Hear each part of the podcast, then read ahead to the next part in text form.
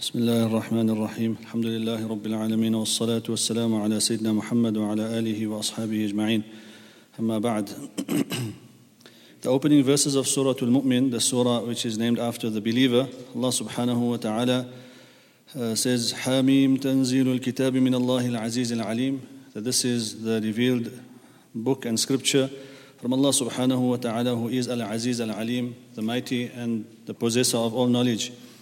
غافر الذنب, Allah subhanahu wa ta'ala is the forgiver of sins, وقابل التوبة, and He accepts repentance. شديد العقاب, his punishment is severe. ذي الطول, He is the mighty one who possesses all power. لا إله إلا هو, there is none worthy of worship besides Him. إليه المصير.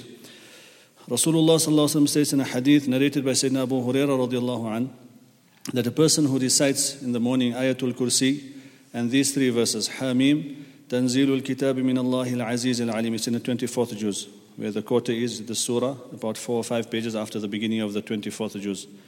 We should try to learn these verses. حميم تنزيل الكتاب من الله العزيز العليم غافر الذنب وقابل التوب شديد العقاب ذي الطول لا إله إلا هو إليه المصير. A person who recites Ayatul Kursi and these three verses, Allah will protect him throughout the day from any type of harm and misfortune and difficulty. So we have to learn these. These are the, the, the, the means that Rasulullah has taught us to turn to Allah subhanahu wa ta'ala for our protection.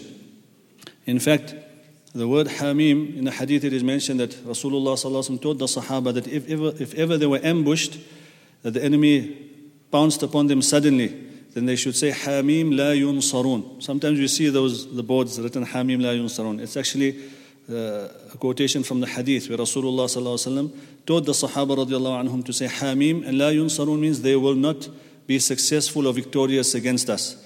So, reciting that, the ulama say that the word Hamim, Allah subhanahu wa ta'ala has kept within it a sir, which means a secret. There is a, a powerful uh, defense mechanism for a believer in reciting these verses. May Allah subhanahu wa ta'ala protect us and give us a tawfiq to remember this if ever we uh, are surprised.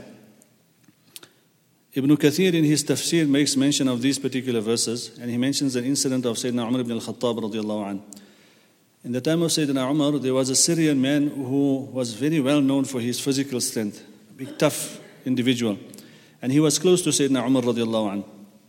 After some time, Hazrat Umar radiallahu noticed that this person is no longer visible in the masjid. He doesn't see him around. Sayyidina Umar asked the people, where's this particular person? So they replied and they said that, oh Amirul Mu'mineen, you don't want to know about him. He is lost. He is gone astray. He He's become an alcoholic. He's a drunkard. He's like written off in our terminology. We don't know, nobody should have time for him. So Sayyidina Umar radiallahu anh asked, where is he? They told him he's in such and such a place. So Sayyidina Umar radiallahu anh called his scribe. He said, write the following words.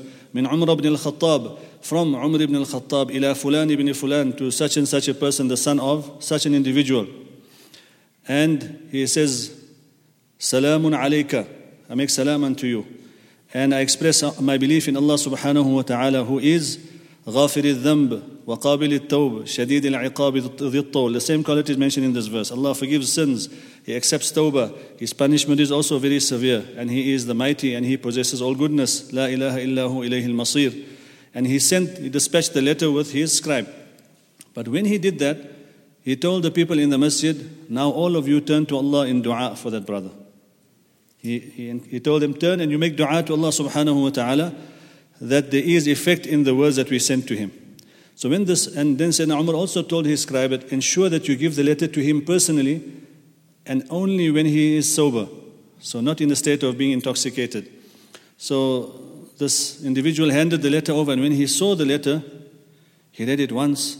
غافر الذنب قابل التوب شديد العقاب ذي الطول He says, Umar has written such words from Allah subhanahu wa ta'ala that Allah subhanahu wa ta'ala is forgiving sins, He's accepting repentance, He's also warning me.